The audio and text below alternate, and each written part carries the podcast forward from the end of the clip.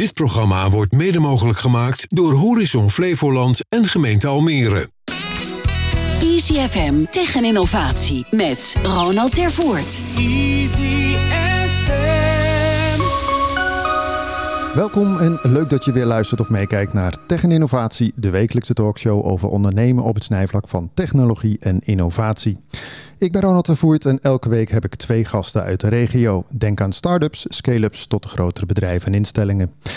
Wat drijft hen? Welke lessen hebben zij als ondernemer geleerd? Hoe proberen ze te innoveren? De impact van technologie erbij en natuurlijk worden de nodige praktische tips gedeeld. Vandaag te gast in de ICFM-studio in het WTC Media Center Almere. Sonja Kroeker van der Wiel, eigenaar van Voor Effectieve Medezeggenschap. Over beter innoveren door medezeggenschap, de kracht van hackathons en OR-kansen in elke bedrijfstak. En Jasper Kwak, managing director van Backtech, over het disrupten van de reisbranche middels digitale bagagelabels, wereldwijd de groeiambities en de concurrentie voorblijven. Welkom allebei in de studio. Dankjewel. Dankjewel. Dat wordt een breed palet ook weer. Hè? Ja, we kunnen het iedere week wel zeggen, maar het is altijd heel uiteenlopend uh, van reizen. Ben, ben jij zo'n reiziger eigenlijk? Of, uh... Ja, nou ja, we werken in de, in de luchtvaartbranche, dus uh, comes with the job. Oké, okay. ja. maar het was ook een frustratie waardoor je zeg maar, dit product bent gaan ontwikkelen dan? Of, Onder andere, ja, ja, zeker. Dat is altijd een mooi begin. Dan kun je ook vragen hoe gefrustreerd jij misschien wel was over een OR ergens, maar dat weet ik niet. nou, dat viel op zich wel mee. Ik zag vooral heel veel verbeteringen en uh, vernieuwingen die mogelijk zijn. Oké, okay, okay. ja. gaan we het zo even ja, over hebben ja. natuurlijk. We beginnen het programma altijd even met wat jullie is uh, opgevallen bijgebleven op het gebied van uh, tech en innovatie. Om bij jou te beginnen, Sonja. Ja, dankjewel. Nou, ik heb vorige maand, was dat nog, uh, is er in uh, Amerika een uh, soort van IA-robot-advocaat naar voren geschoven. Tenminste, dat was het idee. Die zou een soort van verkeersovertreding, een boete, die, die zou dat dan kunnen gaan aanvechten. Degene die daar bezwaar tegen ging maken, die zou dan een soort van smart glass opzetten. En dan via ja, een, een soort van audio opname konden ze dat dan meteen vertalen. En vertellen wat dus diegene die daar zat moest vertellen. Super interessant. Maar eigenlijk wat er daarna gebeurde was nog interessanter. Want dit werd aangekondigd mm-hmm. door de start-up. En daar kwam ontzettend veel weerstand uh, vanuit de advocatuur daar. Waarbij ook bedreigingen werden geuit. Uh, ja, je kunt hiervoor in de gevangenis raken als je dat doet. Want op deze manier mag je niet uh, zeg maar de dingen die gezegd worden in de rechtszaal opnemen. Dat vond ik vooral heel erg interessant. Ik dacht, jeetje, uiteindelijk is het ook niet doorgaan. Maar we bedoelen, de advocatuur is ook niet de meest innovatieve ja. partij, zal ik maar zeggen. Maar als ik jou goed begrijp, is er dus door middel van AI en classes. Maar waar, waarom moet je classes opzetten dan? Nou ja, ik denk wat ze daarin hebben gebouwd is een stukje opnameapparatuur. En daar zou dan de vertaling plaatsvinden. En dan via een oortje ja, gezegd welke, worden... welke vertaling? Ja, wat je dus moet zeggen en hoe je dus bezwaar moet maken. Oh, dus als zo. de rechter iets vertelde of een, vraag stelde, dan kon de IA-chatbot die erachter zit, dat vertalen in de zin van nee, dit is hoe je dan moet reageren. Ah, ja. want we hebben het vaak de afgelopen periode over dat Jet uh, GPT, zou ik Ja, maar zeggen. Hè? En dit is eigenlijk een soort van een hulpje die meehelpt van, nou, ik zit hier ergens, wat moet ik dan zeggen? Precies. Eigenlijk kan iedereen dus advocaat worden. Nou ja, dat is denk ik ook het grootste bezwaar. Dat dat dus niet de bedoeling is. Uh, maar de gedachte die daarachter zat van, van die start-up... is ja, er zijn gewoon heel veel mensen die die advocaten niet kunnen betalen. En voor dit soort wat kleinere overtredingen... Uh, zou het misschien wel een hele laagdrempelige manier zijn. Wat grappig. Ja, ja. Dadelijk zit hij in één keer mis. Zit je toch in één keer met een hele lange gevangenisstraf uh, opgeschreven. Zou jij het willen gebruiken, uh, Jasper? Dat klinkt wel heel spannend. Het is een soort real-time souffleur eigenlijk. Ja, Ja, ja, Maar dat is ja. wel mooi samengevat, ja. Een souffleur. Ja. Ja. Nou, ik ben geen jurist, dus wat dat betreft zou het uh, mij meer goed doen dan, uh, dan kwaad, hoop ik. Maar ja, dat is maar afwachten. Grappig. Wat is jou opgevallen, bijgebleven op het gebied van uh, tech en innovatie? Nou, ik was twee weken geleden op reis in de VS. En als we het over tech en innovatie hebben, dan, dan gaan we al vaak naar heel hoogdravende dingen kijken. Ik heb natuurlijk ook mijn uurtjes verspild aan uh, ChatGPT afgelopen maanden. Maar wat mij heel erg opviel op die trip, en dat vond ik heel leuk, is alle innovaties waar we in de luchtvaart al jaren over praten, nu eindelijk echt aan het gebeuren zijn. Dus ik kon op één trip mijn eigen product gebruiken. Ik kon boorden met een scan van mijn gezicht in plaats van het scannen van mijn boardingpas. En mijn creditcard waarmee ik mijn vlucht had geboekt was al gelinkt aan mijn account, waarmee ik in het vliegtuig alles kon bestellen wat ik wilde. Welke luchtvaartmaatschappij hebben we het dan over? Want Uh, klinkt dat waren er twee, uh, gebied de eerlijkheid te zeggen. Dat waren Alaska Airlines en uh, United. Oké, Amerikaanse dan wel nog. Ja, maar het leuke ervan vond ik dat, en dat is ook de, de lastigheid vaak in innovatie. We kunnen er heel lang over praten en we kunnen hele gave ideeën bedenken, maar zie het maar eens te implementeren. En zie het maar eens zo te laten werken dat het ook lijkt op wat we ooit voor ogen hadden. En dat is nu aan het gebeuren. En dat vond ik heel gaaf om te zien. En dat moet ook maar in de lucht gebeuren. Want ik zat vorige week ook in, in een vliegtuig, weliswaar in Europa. En dan moest je nog voor eh, allerlei informatie van die luchtvaartmaatschappij... moest je eerst de flight modus aanzetten, dan de interne wifi-netwerk. Nou goed, mijn kids eh, raakten de weg kwijt. Er zaten ook spelletjes op. Uiteindelijk is dat wel gelukt. Maar toen dacht ik wel, dit is een beetje toch eh, old school. Maar wat jij vertelt is een soort van seamless ervaring. Precies dat. Seamless is een beetje het toverwoord eigenlijk in luchtvaartinnovatie in de afgelopen jaren. Maar er is er zoveel voor nodig om dat te laten werken. En dat heeft helemaal niet alleen met de technologie te maken. Maar ook met de juiste implementatie en het change management wat erbij komt kijken. En de systemen erachter, maar daar komen we straks ook natuurlijk op. Hè. Ik bedoel, wat ik wel eens begrepen heb, al die, nou, ik noem hem even de spaghetti van, van de travel, dat is niet mis. Hè. Je hebt Amadeus, dat is zo'n, geloof ik, zo'n, zo'n grote engine, maar er hangt van alles aan vast. En er Ja. hoeft maar ergens een, een bottleneck te zijn en dan houdt het toch weer op. Zeker, absoluut. Ja. Hoe complex is jouw werk eigenlijk, eh Sonja? Nou, behoorlijk complex eh, af en toe. Want wat je net omschrijft, zo werkt het eigenlijk ook eh, binnen mijn vakgebied. Als het ergens stopt, dan kan zeg maar het hele besluitvormingsproces of de hele vernieuwing die je eigenlijk voor ogen had, die kan ook gewoon stoppen. Dat zit dan wat minder in de technologische sfeer, maar in de samenwerking en hoe je nou ja, dingen passend maakt bij je organisatie.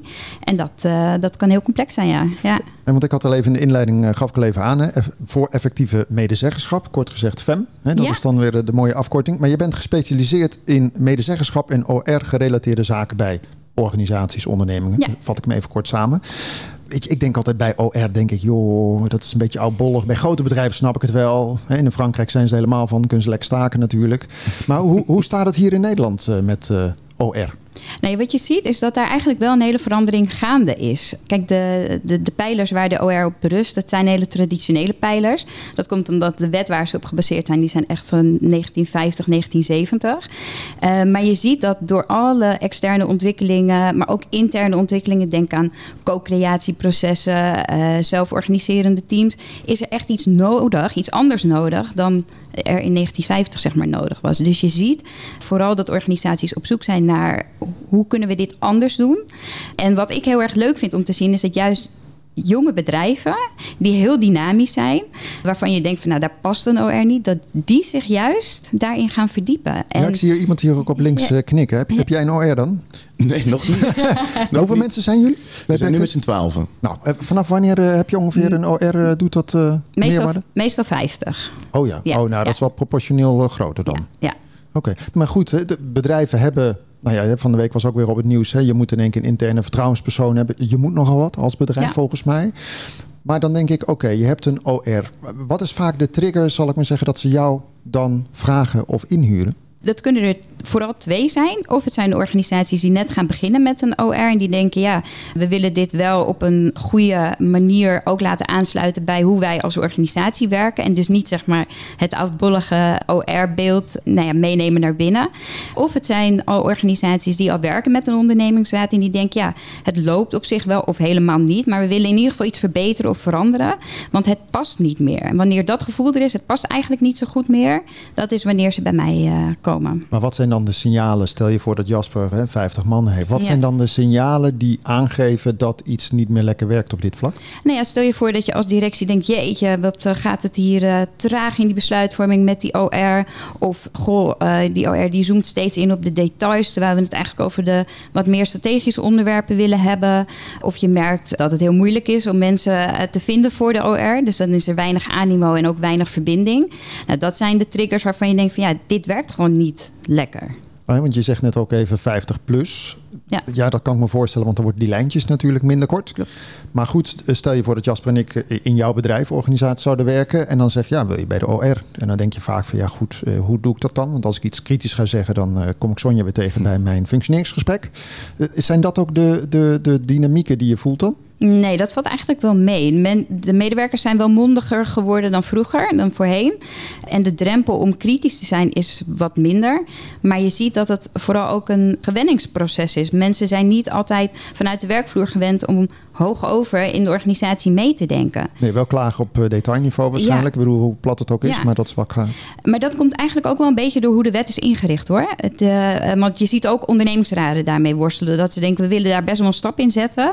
Maar de tools die zij hebben op basis van de wet, die zijn beperkt en traditioneel vormgegeven.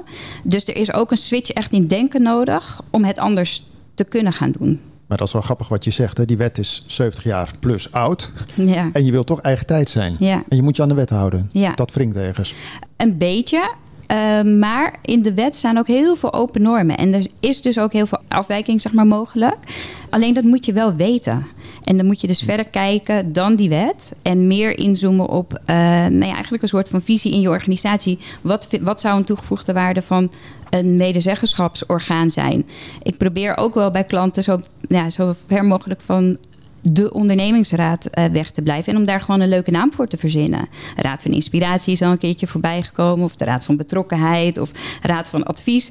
Omdat het net weer even een andere toon geeft. En dat, dat helpt. Scheelt het nu nog vandaag de dag, hè? als je ziet eh, de arbeidskrapte op de markt? Is, Ja. is dat de medewerker of de werknemers zich veel meer willen organiseren? Ik maakte net een grap met Frankrijk en we zijn wat minder stakingsgevoelig hier. Maar uiteindelijk eh, kom je misschien wel meer op voor je eigen belangen als je dit goed geregeld hebt. Nou, dat is in ieder geval niet de bedoeling dat je voor je eigen belang opkomt als je in de ondernemingsraad zit. Het is altijd de bedoeling dat je die afweging maakt tussen organisatiebelang en werknemersbelang.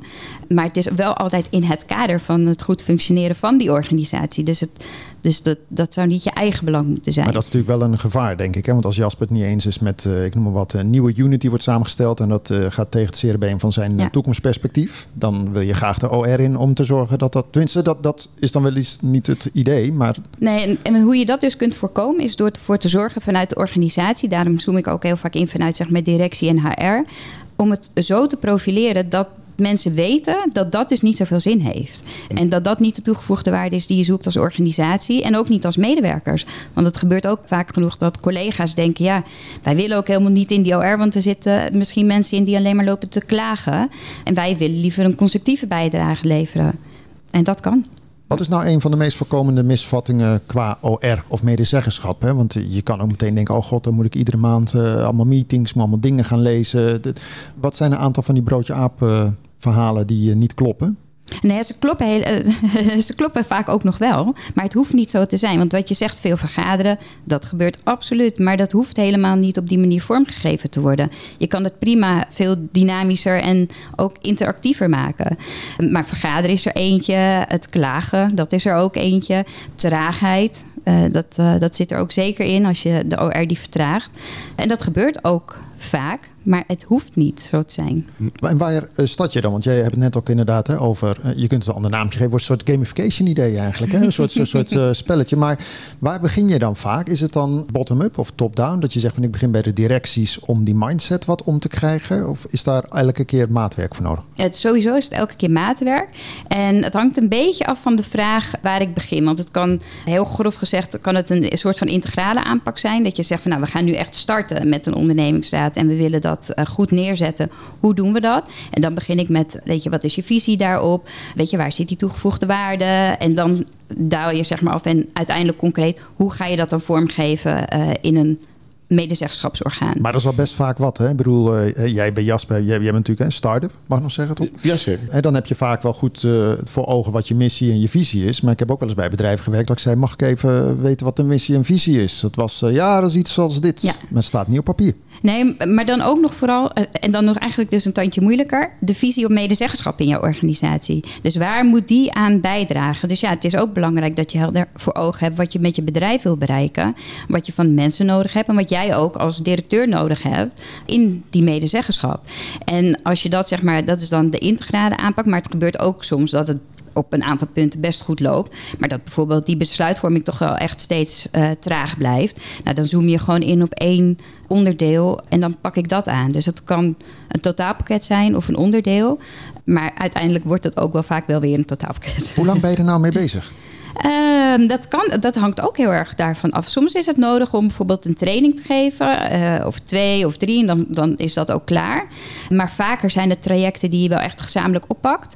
En dan kan het eh, een half jaar zijn, drie maanden, een Maar het jaar. hangt ook af van, van de grootte waarschijnlijk. Want Zeker. als je heel groot bent en je hebt nog geen OR, wat eigenlijk Precies. natuurlijk. Is dat verplicht? Dat je een bepaalde grote OR hebt? Ja, Ja, zie je ook zeker.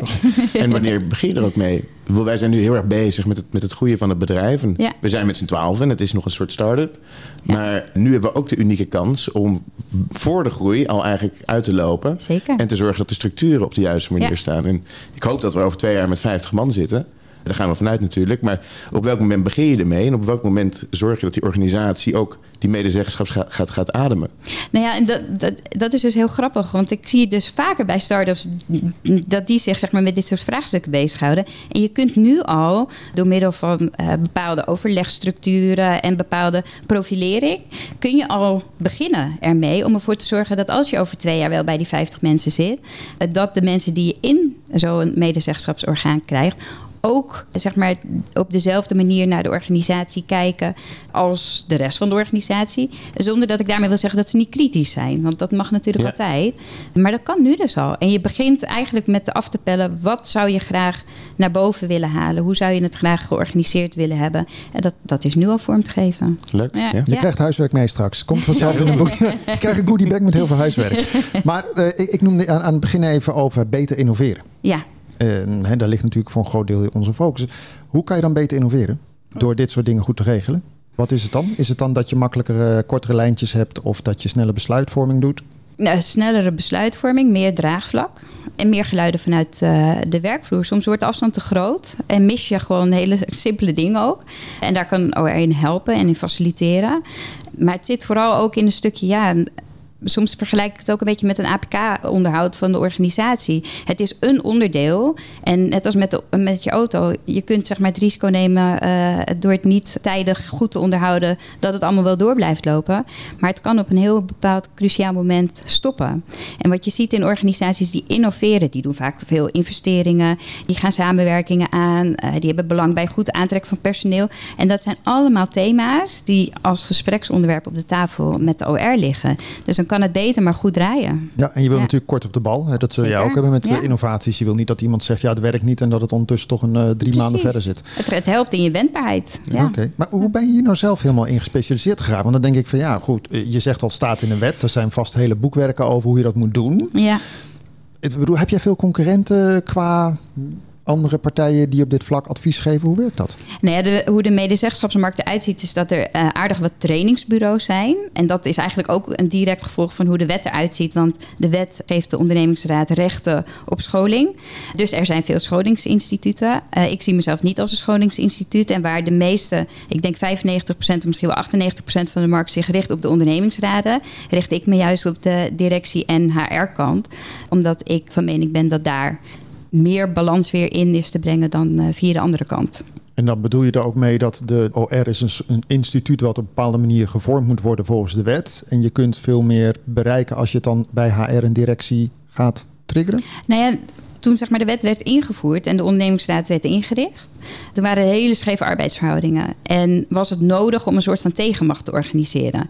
En die pijlers, die zijn er wel ingebleven. En als je dus nog steeds op die manier samenwerkt, dan krijg je nu eigenlijk de scheve verhoudingen de andere kant op. Namelijk dat directie eh, weinig input heeft of weinig sturingsmogelijkheden heeft. En ik wil ze dat juist graag weer meegeven. Oké. En doe je dit nou voor bepaalde domeinen? Ik bedoel, ik noem wat in de zorg of in de, de techse wereld. O- Of kan het voor alles? Is het dan Alles. hetzelfde? Nee, dat kan echt overal. Maar iedere branche heeft ook wel weer zijn eigen specifieke uitdagingen. Oké, maar dan moet je er ook even induiken van... Hey, hoe zit dat in deze tak van sport? Zeker, maar dat, maakt, dat vind ik ook het leuke aan mijn werk. Ik kom overal en ik eh, mag overal een kijkje in de keuken nemen. En of het inderdaad ICT-ondernemingen zijn, het kan in de zorgsector zijn, gemeenten. Het is eigenlijk heel divers. Uiteindelijk komt het wel neer op de samenwerking die je hebt met elkaar. Ik noemde aan het begin even de hackathons. Dat is al eh, Jasper, hè, die denkt dan ook... ah leuk, gaan we hackathons, we gaan we briefjes plakken, weet ik van wat allemaal. Allemaal scrum sessies doen. Maar dat is nog best wel vernieuwend. Hè? In de IT-business gebeurt dat vaak. Bij menig bedrijf ja, is dat toch een beetje een buzzwoord... wat niet, eh, niet echt gebezigd wordt. Hoe ga je dat introduceren? Want dat is toch in één keer mensen uit de comfortzone halen. Nou, dat, ja, dat doe ik gewoon. ik, ik, ik Je hebt gewoon introduceer- carte blanche. ik introduceer dat niet echt. Ik, kijk, aan het begin van zo'n maatwerktraject gaan we met elkaar afspreken van waar wil je naartoe groeien, wat wil je bereiken. En ik zeg altijd van tevoren, ik zet creatieve, interactieve werkvormen in. ja, maar dan kunnen we ook gaan Minecraft of zo. Ik bedoel, eh, nee, Ja. maar het, je kan alles. Ja, Ja. Oké, lekker. Ja, ja, ja, en het leuke is dat wat ik steeds zie, is dat mensen daar veel enthousiaster van worden dan bijvoorbeeld een standaard training of een verhaal van mij. Eh, want ze kunnen zelf ook aan de slag. En het wordt veel makkelijker, veel begrijpelijker. Het gaat meer leven. In het begin denken ze, oh, komt ze nou aan met een post-it? En aan het einde van uh, zo'n traject denken ze, waar zijn die post-its gebleven? We willen nog even plakken. Oh, wat leuk. Ja. Het is echt ja. co-creatie. Ja, zeker, zeker, ja. Jij wordt ook al enthousiast volgens mij. Als ik heb er helemaal zin in. Ja. Goed zo. Maar uh, je had het net over, hè, als we groeien, maar 50, hè, daar komen we straks nog wel even op, maar 50 man, dat is toch niet uh, 1, 2 jaar? Of is dat, gaat het zo rap bij jullie, denk je? Het gaat niet veel schelen. Oh. Ja, als alles gaat volgens plan, en daar lijkt het nu wel op, dan uh, zit dat wel uh, in de lijn der verwachting. Ja. Oké, okay. oh, dan moet je echt, het krijgt echt huiswerk mee. Maar je had het net over die AI-chatbot. Ja. Uh, natuurlijk even een beetje gekkigheid. Maar ik bedoel, als AI in één keer antwoorden kan geven op allerlei vragen, dan kan je dat op OR-gebied, wat vastgelegd is in een wet, kan je dat ook gaan doen. Zeker. En ik denk ook dat het een hele goede aanvulling zou zijn. En ik denk ook tegelijkertijd dat er nog altijd iets nodig blijft in het faciliteren, in het doorvragen, in het organiseren.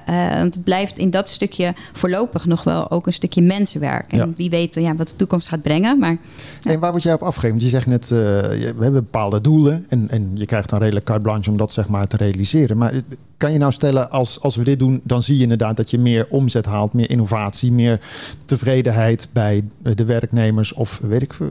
Hoe, hoe doe je dat? Het is natuurlijk heel erg lastig te meten. En het is ook heel erg subjectief. Maar wat ik wel probeer is om van tevoren in te zoomen op, waar, op welke gebieden wil je nou vooruitgang hebben. En hoe ziet dan, eh, zeg maar, eh, na zo'n traject bijvoorbeeld een overleg met OR eruit? Of hoe, hoe werkt het dan? En dat beeld, dat kun je op zich best wel uh, toetsen met elkaar.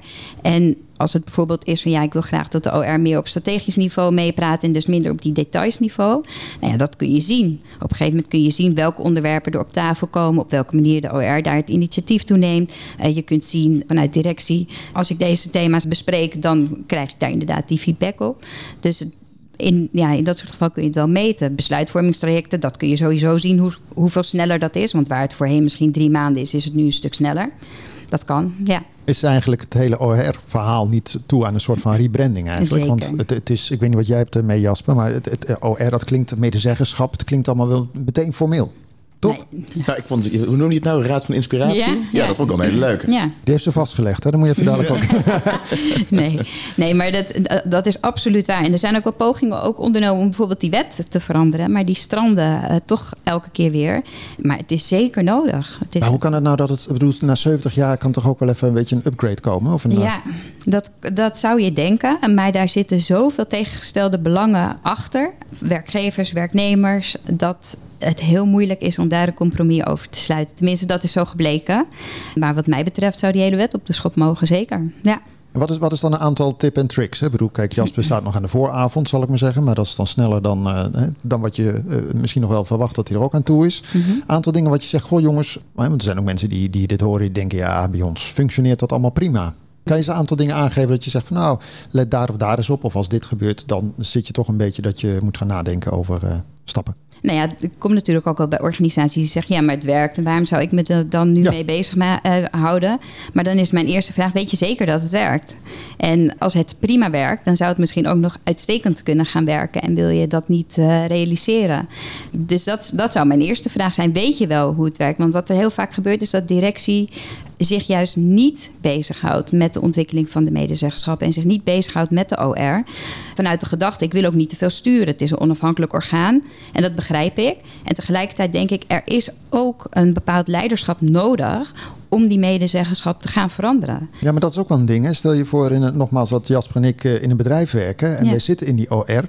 Je moet ook maar de skills hebben en hoe, hoe dat allemaal werkt. We Ja. doen allemaal dan een beetje wat, maar En dan, als ik dan zeg maar vanuit directieperspectief kijk, dan denk ik, ja, je kunt het zo laten. En dan kun je hopen dat zeg maar de mensen die in de OR komen, die skills gaan ontwikkelen. En je kan hopen dat die dan op eenzelfde manier thema's behandelen als dat jij voor ogen hebt. Maar moet je dan Eh, niet op cursus of zo? Dat kan. Maar waarom zou je als directie dat initiatief bij de OR laten liggen? En waarom zou je dat niet naar je toe trekken? Nee, nee, dat ook. Maar uh, nee, je Maar kunt dan- ook zeggen, we huren jou in. Of, uh, Nou ja, nee, even los van of je mij zou inhuren. Het gaat me er vooral om dat je als uh, directie en HR een stap naar voren durft te doen. En durft te zeggen, ja, maar die medezeggenschap is van de organisatie. Het is niet van de OR. Het is niet van alleen maar van de medewerkers. Het moet iets doen voor die organisatie. Dus vanuit directie heb ik daar ook een belang bij dat het goed loopt. Als het MT niet goed loopt, dan ga je er ook mee aan de slag. ja, lijkt me wel heel, heel, link voor allerlei mensen. Dat jij in één keer binnenkomt en dat je dan toch ga je in één keer pijnpunten Ja. krijgen. Een soort, soort fysiotherapie. Nou, ah, ja, auw, dat doet ja, zeer. oh, ja. daar ook. Ja. Wat, wat wilde je vragen, Jasper? Nee, het, het klinkt juist als iets heel moois, toch? Het is Ja. eigenlijk het, her- het erkennen hè, dat je een gemeenschappelijk doel hebt. Precies, ja. Ja. En dat is wat, nou ja, en ik, wat ik zeg, ik snap die terughoudendheid van directie, maar ze durven ook nog niet helemaal een gemeenschappelijk doel te zien. Want dan is het van ja, dan zit misschien die OR bij ons op schoot, of eh, dan zijn ze niet meer kritisch genoeg. Terwijl dat echt niet het geval hoeft te zijn. Het gaat erom dat je, ik zie de OR zeg maar als een, als een onderdeel van de motor, van de organisatie, en die moet op een goede manier draaien. En dat betekent niet dat je niet kritisch mag zijn, nogmaals. Maar als het heel anders draait dan de rest van de organisatie, dan kun je daar echt flink last van hebben. En misschien slijmert het eerst nog zeg maar een, een jaar of wat door. En denk je van, nou, ik heb er nu niet zoveel last van.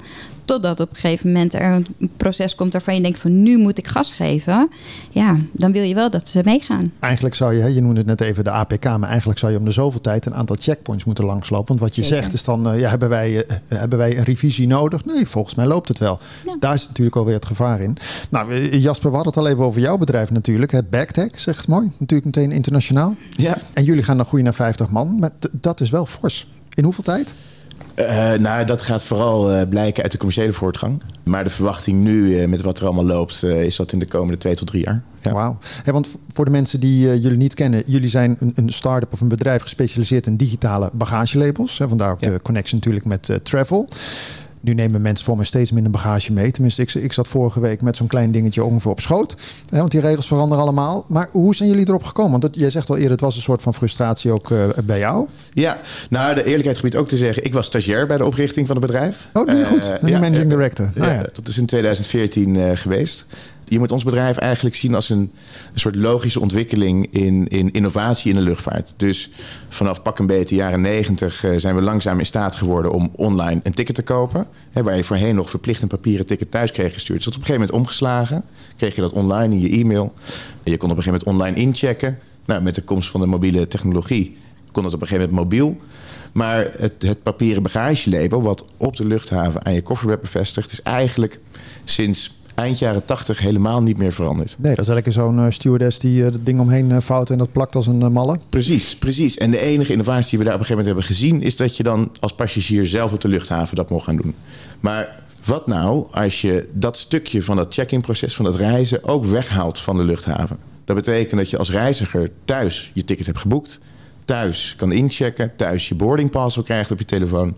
Maar als je nou ook nog eens thuis je eigen koffer kan labelen, dan neem je een heel groot gedeelte van het proces, wat tijdrovend is, weg van de luchthaven. En dat geef je in de handen van de passagier. Nou, daarmee open je een hele reeks aan mogelijkheden. Namelijk vooral zorgen dat er geen rijen staan op de luchthaven.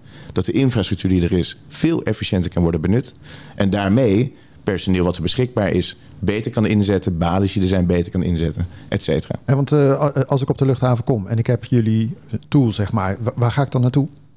Dat eh, verschilt per luchthaven en per airline. Eh, die, maar, stel je voor dat ik eh, KLM, is die aangesloten bij jullie? KLM gaat eh Oh, is net, een- net volgende de maand last weer live. Ja. Oh, oké. Ja. En want jij noemde net Alaska en zo, maar zijn de grote maatschappijen allemaal wel bij jullie aangesloten inmiddels? Ja, we hebben eh, vanaf volgende maand 12 eh, luchtvaartmaatschappijen aangesloten wereldwijd. We zijn dat land langs nu bezig met eh, de Lufthansa Groep. Dus Lufthansa, Swiss en Ja, dat is een grote. Dat is een hele grote. Die zijn sinds eh, 2018 live. En die hebben nu inderdaad op een grote hub zoals Frankfurt Airport...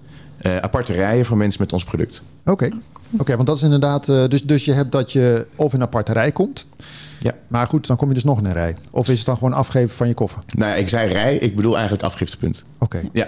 Net, net zoals dat je een fiets hebt, die je, of zo'n speciale cargo ding, daar kan je gewoon neerzetten en klaar is Kees. precies, precies. En als dat er niet is, dan kom je alsnog bij de balie, maar dan heb je gewoon dat het sneller is, want het is allemaal ingecheckt. Exact. Ja, dan, dan wisselt het per luchtvaartmaatschappij hoe ze daarmee om willen gaan. Kijk, wij kunnen adviseren en wij zeggen altijd: zorg dat je nou op je grote, grote punten, je grote hubs, aparte rijen hebt voor mensen die het hebben. Anders dan eh, defeats the purpose a little bit. Maar op een, op een luchthaven waar je misschien eh, een paar honderd reizigers per, per dag hebt, nou, dan is de vraag hoe, wat je daar apart voor moet inrichten. Maar het is ook een kwestie van tijd. Een van de dingen waar wij nu naar kijken met het aansluiten van meerdere, meerdere airlines, is bijvoorbeeld het openen van eigen rijen op luchthavens. Dat wordt nog een hele logistieke uitdaging. Maar het is wel een hele interessante. Maar eigen rijden betekent dat dat je, net zoals de KLM of welke andere maatschappij, een soort eigen desk eigen ding hebben. Dat zou heel goed kunnen. Ja. Ik zag trouwens vorige week eh, in, in Venetië dat er gewoon een, een rij was voor Mastercard-houders. Toen dacht ik, dat is ook weer een nieuwe feature. Precies. Nee, we zijn, er zijn een paar gesprekken lopende met, met creditcardverstrekkers. Die vaak heel verregaande samenwerking al hebben met luchtvaartmaatschappijen. Waarbij je goed kan voorstellen dat ons product daar heel makkelijk in zou kunnen worden gefixt. maar dat is echt wel een nieuwe trend. Tenminste, ik had het nog nooit gezien. Ik, ik, ben, ik heb dan wel Mastercard, maar toen dacht ik, toen vroeg ik ook aan een van die beveiligers, hoe werkt dat dan? Weet je wel, Ja. moet dat dan voor? de- Toen dacht ik, oh god, wat een gedoe allemaal. Maar het was allemaal heel simpel, riep hij. Ja. Maar daar ga je dus ook mee partneren dan. Dat is wel de bedoeling uiteindelijk. Ja, en je ziet ook een heel groot verschil, met name in die samenwerkingen tussen de VS en Europa. In de VS zijn die creditcardmaatschappijen veel meer involved eigenlijk in het hele reisproces dan dat we hier zien. Het begint langzaam te komen, ook hier. Met American Express, waarbij je bijvoorbeeld een premium abonnement bij krijgt, om iets te noemen. Maar in de VS heb je airlines die samenwerken met een American Express of een andere creditcard aanbieder. Die ervoor zorgen dat je altijd een gratis koffer mag inchecken, bijvoorbeeld. Ja, ik dacht altijd trouwens dat KLM een van de meest eh, innovatieve digitale luchtvaartmaatschappijen waren. Is, is dat nog steeds zo of eh, valt, eh, zijn ze een beetje afgezwakt? Een lastige Eh, vraag, zie ik al wel. last- nee, KLM is waanzinnig innovatief. Ja, toch? Eh, dat absoluut, absoluut. Maar je ziet, je ziet denk ik bij elk groot bedrijf ook wel ergens een soort van eh, de wet van de, de remmende voorsprong. Het is ook lastig om voorop te blijven lopen. Maar KLM doet het heel goed. En die is toonaangevend wereldwijd. Ja, Ja. Natuurlijk onderdeel Air France. Komen we weer op de OR, hè? En op staken. Maar dat is een heel ander ding. Hey, maar wat is jullie businessmodel?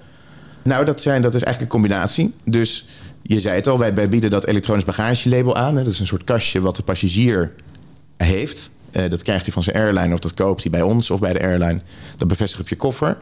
Nou, dat is één ding. Dat is ons hardware model. Die verkopen wij ofwel direct aan de passagier ofwel via de airline. Maar uiteindelijk wat we echt doen... wij zitten niet zo heel erg in de business van dat kastje. Wij zitten meer in de business van zorgen dat jij klaar om te gaan aankomt op de luchthaven. En dat doen we voor het gemak van de passagier. Maar dat doen we ook voor een efficiëntieslag voor de airline. De airline en de airport die besparen direct geld als iemand met onze technologie aankomt. Dat, dat is een veelvoud aan besparingen. Dat is niet alleen dat stukje papier wat je bespaart, maar de balie die efficiënter wordt, minder personeel wat je daarvoor nodig hebt, minder verloren bagage. En zo verdienen wij ook geld. Wij hebben een softwaremodel, een platform draaien wij, waarbij onze kastjes worden ondersteund. En eh, daar, daarbij rekenen we eigenlijk per transactie af. Ik kan me ook voorstellen wat je net zegt. Als dan minder rijen zijn, dat mensen misschien ook wel geneigd zijn om eerder weer grotere koffers mee te nemen. Zeker. Toch? Zeker. Nou ja, een eh, enorm probleem in de luchtvaart op dit moment is het feit dat steeds minder mensen koffers meenemen, omdat airlines er geld voor zijn gaan vragen. Dat zorgt ervoor dat een boardingproces nu twee keer langer duurt dan wanneer mensen dat niet zouden doen. Als mensen allemaal hun koffer zouden inchecken en alleen nog met een laptoptasje of een handtas aankomen, gaat de borden twee keer sneller. Dat is Ja. een enorme kostenpost voor de airline, want die halen hun vertrektijden niet. Maar het is ook een beetje een soort ratje toe. Hè? Want ik heb nu voor de zomer heb ik weer een airline. En dan mag ik wel mijn kleine koffer. Maar bij EasyJet is de Ja. kleine koffer alweer de grote koffer. Ja. Dat je denkt, ja, op een gegeven moment moet je het met een toilettasje doen inderdaad. En dan moet je nog 35 euro voor betalen. nee, maar, dat is toch- maar goed, die, die hardware even. Want dat is een soort, zag ik online, een e-inkt. Zo'n zo'n zo'n e-reader-achtig model. Ja. Eh, daar hadden jullie een paar verschillende kastjes van. Wa- Wat zijn dan de verschillen? Of, of is het eh, uiteindelijk een soort trial? Nou, het gaat in de, de, de, kern is tot nu toe inderdaad van alle digitale bagagelabels die er bestaan, dat ze allemaal e-paper technologie gebruiken. E-paper is inderdaad wat je ook in een e-reader hebt zitten. Het aardige van e-paper is dat het A heel robuust is, duurzaam. Maar B, dat op het moment dat je het scherm update met je nieuwe informatie, dat zul je ook in de e-reader zien, dan kan alles met dat ding gebeuren, maar die informatie blijft erop staan en dat verbruikt geen energie. Je kunt je voorstellen, je wil niet hebben dat tijdens een vlucht opeens de informatie verdwijnt van het display en dat je bij een overstap je koffer niet meer aankomt. Dus dat is eigenlijk de gemeenschappelijke deler in die, in die hardware. Voor ons als elektronisch bagagelabel platform maakt het niet verder heel veel uit hoe dat ding er nou uitziet of niet. En ook niet eens wie hem maakt. Wij zijn ook begonnen met ons platform openstellen voor voormalige concurrenten op hardwaregebied. Om zo die markt eigenlijk zo groot mogelijk te maken. Ja, jullie willen eigenlijk gewoon een eh, SaaS-platform zijn, een software en, en die hardware. Als je die kan uitbesteden, is het net zo, eh, net prima. Precies. Maar je kan er ook lekker eh, advertising op gaan draaien natuurlijk. op jouw, op jouw Ja. e-reader. Ja, toch? Nee, maar bedoel, of, of op jullie hardware stuk. Hoe duur is zo'n ding eigenlijk? Wij retailen nu voor 79 euro. Oké, nou ja, dat is toch makkelijk. Als je dan weet dat je naar plek X gaat dan krijg je in één keer toch... eh, is dat iets waar je over nadenkt eigenlijk? Of is dat eh, te klein scherm? Op, het kastje zelf is het scherm te klein. We hebben het zo klein mogelijk proberen te maken. Maar je moet wel zorgen dat die apparaatjes in alle systemen wereldwijd goed worden gelezen. En daar snij je eigenlijk direct het, het moeilijkste aan op het gebied van bagage-innovatie. Namelijk, je kunt de gekste dingen bedenken die je wil. Eh, je hebt technisch gezien dat hele scherm niet eens meer nodig. Maar je wordt geremd door eigenlijk het zwakste, de zwakste schakel in je netwerk. Dus ik kan hier op Schiphol hele gave dingen bedenken en doen. Maar ja, als ik een overstap heb op... Nou, ik heb een keer een test gedraaid op Cairo Airport. Die verrassend modern zijn, maar die gaan nooit dezelfde technologie nu al hebben als hier op Amsterdam is. Ja. Dat betekent dat je daar afhankelijk bent van de ouderwetse technologie. En wie, wie gebruikt dit het meest eigenlijk? Zijn dat zakenreizigers dan of de consument ook? Het is lastig om daar heel goed onderscheid in aan te brengen. Maar wij zien wel dat onze gebruikers gemiddeld minstens drie retourtjes per jaar vliegen. Oké. Dus nou, daar kun je wel het een en ander uit afleiden. Dat is, uh, tenminste, ik, ik zou het heel graag willen. Maar ik, ik heb en het geld en de tijd niet om drie keer per jaar op vliegvakantie te gaan. Dus dat zijn, dat zijn, daar zitten veel zakenreizigers tussen. Zou jij het gebruiken, Sonja? Nou, ik vind het echt ideaal klinken. Oh ja? Gezegd. Ja, zeker. Ben jij zo iemand die dan in de rij staat en denkt... damn, ik had, uh, hoe, hoeveel sneller kan je inchecken? Dat wat is een beetje jullie... Uh... Vier keer in ieder geval. Oh, ja. oh dat is fors. En, maar, maar goed, in, in mei had je die lange rijen buiten. Dan kun je jullie label hebben. Dan sta je nog steeds in de lange rij... voordat je bij de balie bent waar je mag afgeven. Of ja, niet? En dat, je mag niet voorkruipen. Dat, nou, bij sommige airlines dus wel. Ik heb het een keer meegemaakt. Toen hadden we net... Uh, was in 2019 hadden we Swiss Airlines ook net live... Toen kwam ik aan op de luchthaven met mijn backpack op mijn koffer. En ik stond in een hele lange rij voor de backdrop. Ik dacht, oh jeetje, daar gaan we. Ik ga mijn vlucht missen. Er kwam een grondstewardess. Het is niet eens gelogen dit. Dat ga je bijna niet geloven. Maar er een grondstewardess naar me toe. En zei, goh meneer, is dat een backpack op uw koffer? Ik zei, ja dat klopt. Heeft u een eigen rij? Dus ik werd de rij uitgehaald. En ik mocht mijn koffer bij mijn eigen balie droppen. En dat is waar het ja, naartoe geweldig. moet. Ja. Ja. ja, je wou nog wat zeggen. Je nee. wil meteen een hele voorraad aanschaffen voor de hele familie? nou, uh, ik zie daar wel echt heel veel voordelen in. Maar ik ben ook heel erg nieuwsgierig naar hoe werkt het dan? Heb je ook met verschillende wetgeving te maken in de verschillende landen die een belemmerende factor kunnen zijn? Of hoe werkt dat? Uh, er komt zeker Europees? wat wetgeving bij kijken. Ja. We hebben geluk dat wat wij doen in principe eigenlijk 100% compliant is met alle regels die er al zijn. Je kunt je ja. voorstellen, ik noem het al even, het label is eigenlijk niet meer veranderd sinds eind jaren 80. Dat was het moment dat het papieren bagagelabel zoals we het kennen is gestandardiseerd. En de regels zijn afgesproken over hoe moet het eruit zien, hoe groot moet die barcode zijn, et cetera, et cetera. Doordat wij daar gewoon in meegaan en aan voldoen, hebben wij regeltechnisch eigenlijk niet heel veel problemen. Het is vooral dus, hè, want dat is IATA, denk ik, hè, dat is de overkoepelende ja. organisatie die dat regelt. Maar het is vooral inderdaad wat je zegt, techniek. Hè, dat je ja. aan de overkant zit in één keer en dat ze zeggen, ja, die scanner hebben we helemaal niet. Maar goed, dan hebben we het dus over een barcode die je digitaliseert. Dan denk ik bij mezelf, nou, er zullen vast wat mensen in de wereld zijn die denken dat kunnen we ook gaan maken en uh, distribueren. Hoe moeilijk is dat of hoe uniek zijn jullie? Nou, heel uniek natuurlijk. Nee, maar waar zit het hem in nee, dan? Zijn kijk, dat de aansluitingen met al die... Uh... Ja, dat is het. Kijk, het apparaatje zelf maken, nou, dat is niet makkelijk. Maar uiteindelijk kan iedereen dat. Iedereen die een beetje snapt hoe een e-reader werkt... die zou zo'n kastje kunnen maken. Dat is, dat is het probleem niet. De waarde zit hem erin. Wat wij doen, is dat we een ecosysteem bouwen. Dus nou, we hebben nu die 12 airlines aangesloten. Maar wat wij doen, is zorgen als jij een van onze apparaatjes krijgt van KLM... dat je dat ook kan gebruiken bij Qatar Airways... of in China bij een aangesloten airline. Dat heeft voor die airlines ook nog eens de toegevoegde waarde... dat zij op het moment dat ze bij ons aansluiten, ook iedereen die al zo'n ding heeft, bij hen kunnen laten vliegen. Het is een soort USP voor de airline. Maar jij zegt wel 12 airlines. Maar Lufthansa, uh, of hoe heet die hele groep ook alweer waar ja. dat onder valt? Ja, Lufthansa groep. Ja, maar je hebt ook sowieso, nou hoe heet dat, de Alliance. Hoe heet dat? nou, ik zag van de week weer zoiets dat ik dacht, dat is ook zo'n, uiteindelijk zitten ze allemaal onder drie of vier grote paraplu-labels. Kan je niet beter gewoon in één keer onder zo'n paraplu vallen? Want nu ga je per airline dan af. Ja, nou ja, we, uh, ja en nee. Dus we hebben een paar uitdagingen om een, bij het aansluiten van de airline. Eén is de techniek. Kom ik zo nog wel even op. Er, komt best wel bij kijken voordat dit werkt bij een airline. We moeten namelijk ook geïntegreerd worden in hun app, om iets te noemen. De grootste uitdaging is de airline overtuigen, het change management. Ja. Uh, Zo'n sales cycle duurt rustig een jaar voordat we iedereen hebben gesproken en hebben overtuigd. En zorgen dat het product bij de passagier komt. Nou, dat laatste dat kunnen we verzorgen. De Alliance die kan strategisch best wel een rol spelen. Maar de Alliance, zoals een SkyTeam of een OneWorld of een Starlines... die heeft niet de technische mogelijkheden... om in één keer zo'n product naar haar member airlines te kunnen pushen. Wat wij hebben gedaan om dat probleem te overkomen... en dat hebben we tijdens corona onze tijd goed aan besteed... is een, een partnership sluiten met Amadeus. Je noemde het al even, Ronald.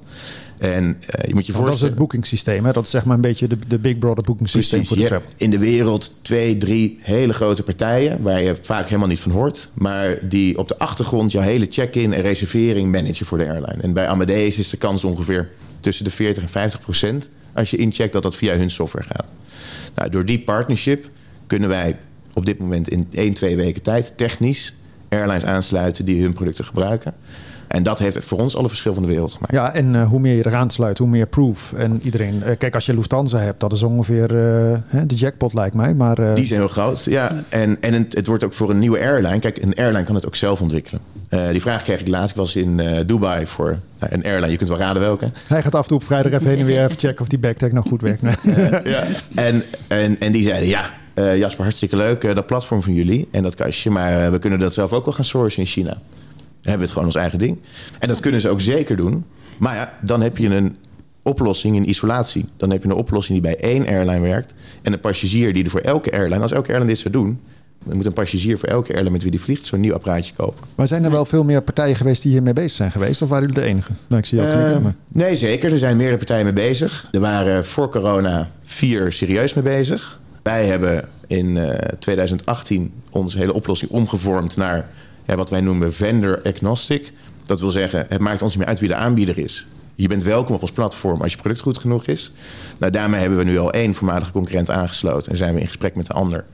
Dus maar dat is wel dus even landjepik. Uh, ik bedoel, backtag klinkt meteen... Hè, het is meteen het is een soort EasyJet. Uh? Ja. Je weet meteen waar het over gaat.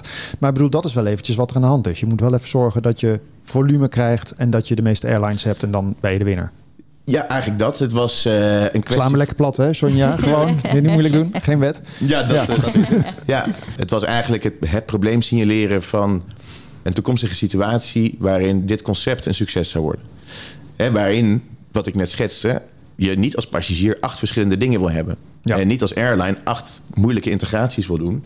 Airline wil één integratie doen met één aanbieder en alle hardware-aanbieders tegelijkertijd kunnen aan, uh, ondersteunen. Ja, nee, want anders uh, bedoel, reizen is toch vaak voor heel veel mensen toch even een soort zenuwachtig moment. Zeker. Hè, met alle checkpoints en zo. Maar uh, nog even een paar dingen, ook gelet op de tijd. Je, je, had het net over andere aanbieders. Maar dan denk ik, ja, je hebt allerlei kofferfabrikanten. Nou, ja. dan zou ik als kofferfabrikant denken, mooi, we gaan zo'n schermpje gewoon in de koffer maken. Ja. Dan hoef je het niet meer los te kopen. Nou, ze kunnen wat dingen bedenken. Is, is dat? Oh, dat is al gebeurd. Dat is gebeurd. Door Rimowa, een vrij bekend koffermerk. Die hebben van die aluminium geribbelde koffers. nou, je hebt ze wel eens gezien heel duur, wel heel mooi. Uh, die hebben het geïntegreerd gebouwd. Uh, maar Met jullie kastje of gewoon zelf? Zelf. Maar tot de conclusie gekomen dat zij uiteindelijk een, een luxe koffermerk zijn en geen technologieaanbieder. Dus wij doen nu de hele softwarekant van hun oplossing. Ja, ja, je moet gewoon gefocust blijven op je, op je core business dat natuurlijk. Is het, ja. Toch? En maar je had net over, we gaan richting die 50 mensen. Waar haal je ze vandaan? Nou, daar zitten we nu middenin. Uh, maar is dat echt een uh, buiten Nederland? Het maakt niet uit waar je vandaan komt. Want ja, arbeidskracht is natuurlijk uh, nog steeds een hot topic. Ja, ja, ja, nou we zitten toevallig nu in het hele voorbereiden van het bedrijf op dit proces. Ook een HR-ready scan gedaan. Waarbij ook dit soort dingen aan de orde kwamen. Van, voelt, het hele, voelt iedereen in het team zich genoeg betrokken? Maar ook staat alles wel? Zijn de contracten goed? Is alles goed ingeregeld? En dat wordt nog een uitdaging. De juiste mensen vinden is altijd heel moeilijk. Dat hebben we ook in het verleden gemerkt. Maar moet je eerlijk zeggen, ik heb er ook weer zoveel vertrouwen in met wat we doen. En dat het zo uniek is dat we die wel gaan vinden. Ja, hey, jullie zijn uh, gevestigd uh, in Almere. Ja. Why that? Waarom, uh, bedoel je, na Schiphol zou ik een kantoor huren misschien of zo? Ja, nou, zo zijn we ook begonnen op Schiphol. We zaten daar naast het, nou, we zitten hier in het WTC Almere. We zaten naast het WTC op Schiphol. Met de gedachte, joh, we moeten dicht bij het vuur zitten. We moeten de klanten spreken. Maar de ervaring leerde eigenlijk wel snel dat de klanten toch niet naar ons toe kwamen. Die dachten, joh, dat kleine bedrijfje daar, uh, laat maar naar ons komen. Dus die, die toegevoegde waarde had het daar eigenlijk niet zo heel erg. En waarom hebben jullie dan gekozen voor Almere? Uh, heel toevallig, we konden via via hier een uh, mooie kantoorruimte vinden. En daar zijn we eigenlijk direct op ingegaan, hier gaan zitten. Het was voor iedereen veel beter bereikbaar. En sindsdien zitten we hier en we zitten in een heel lekker pand waar we goed kunnen groeien nog. Oké, lekker. Jij noemde net even corona. Corona was natuurlijk uh, travel-wise uh, een flinke domper. Maar je zegt al, we hebben de tijd goed besteed. Ja. Uh, dus dat was voor jullie een soort van herijken? Of, of was het echt wel crisis? Ja en ja. Ik denk dat elk bedrijf in de, in de, in de, in de reisbranche heeft crisis doorgemaakt in die tijd. Er viel natuurlijk heel veel weg. Veel nieuwe projecten, veel omzet viel weg. Wij hadden het geluk dat we net een paar goede contracten hadden gesloten met goede klanten. En uh, hele uh, begrijpende en ondersteunende aandeelhouders hebben. Die ons ook er doorheen hebben geholpen. En we hebben inderdaad gekozen om de tijd op dat moment niet te besteden aan trekken aan een dood paard. En een airline op dat moment die gaat natuurlijk helemaal niks doen. Nee, maar jullie moeten, jullie moeten de boel ook even financieren. Ik bedoel, ja. uh, Angels neem ik aan. Ja, ja zeker. Ja, nee, dus wat je zei, daar hebben we heel veel geluk mee gehad. En uh, zij en onze klanten hebben er wel ons doorheen geholpen in die tijd. Ja. Oké, want ook internationaal lijkt me dat nog wel een ding. Je kunt angels hebben die stoppen ergens geld in. Je moet natuurlijk ook je netwerk. Hoe doe je dat dan? Heb je allemaal connecties in de buitenlanden ook? Of laat je dat via de airlines gaan? Hoe doe je dat? Ik ben heel veel op pad. We doen veel beurzen. Wereldwijd doen we er een stuk of vier per jaar. We zitten in werkgroepoverleggen van onder andere IATA. En, Oh, zo, en, en uiteindelijk blijkt dat die hele luchtvaartbranche, die, die airline-wereld, is uiteindelijk best wel klein. Ja. Oh, jij knikt Ja. ook al. Heb je daar Nou ja, klanten? nee, het is een herkenbaar verhaal. Ik hoor het ook bij andere klanten wel. Dat, dat je uiteindelijk komt het ook alweer neer op een aantal mensen en connecties en je netwerk die je gewoon goed op orde moet, eh, moet hebben. Ja. Ja, dat herken ik. Ja. Ja. Richting het einde van het programma, waar we zijn aanbeland, eh, gaan we het altijd even hebben over waar je op verheugt komende week. Nou, eh, Sonja, waar verheug je op komende week? Vliegen. Maar, volgende week. Nou, wat ik volgende week op de, de agenda heb staan, dat vind ik zelf heel erg leuk. Dat is een afronding van een soort van onboardingstraject. Waarbij we eh, de afgelopen vier maanden met een ondernemingsraad en een directie en HR hebben gewerkt aan nou ja, het echt goed neerzetten. Eh, dus de pijlers definiëren. En we gaan dan volgende week dinsdag hebben we een, eh, een soort van ja, kick-off ook met de collega's erbij. En gaan we leuke werktafels organiseren. En ja, en dan gaan we echt proeven ook hoe de collega's erin staan. Dus dat hoeveel mensen doe je dit eigenlijk? Want je zegt we. Ik bedoel, het- Nou ja, ik, ik doe dat met eh, mijn klant. nee, oké, maar het is niet zo dat je allerlei mensen erbij, een soort netwerkorganisatie. Nee, voor, nee voor, voor dit stukje is dat niet nodig. Want zij moeten vooral ook eh, de dingen gaan ophalen. Eh, maar ik help ze om het te faciliteren. En we hebben dat hele voortraject natuurlijk eh, bedacht met elkaar. Mhm. Dus ik ben er ook aanwezig en ik vertel wel iets. Maar het gaat vooral om eh, het moment daar. Hoe gaat het landen? Ja. Oké, spannend. Ja. En voor jou Jasper, jij gaat weer op een aantal airports eh, dingen checken. nee, we hebben een hele leuke week voor de boeg zelfs. We staan eh, volgende week op een beurs in de rij. Eh, Welke beurs eh, hebben we volgende week? Passenger Terminal Exhibition.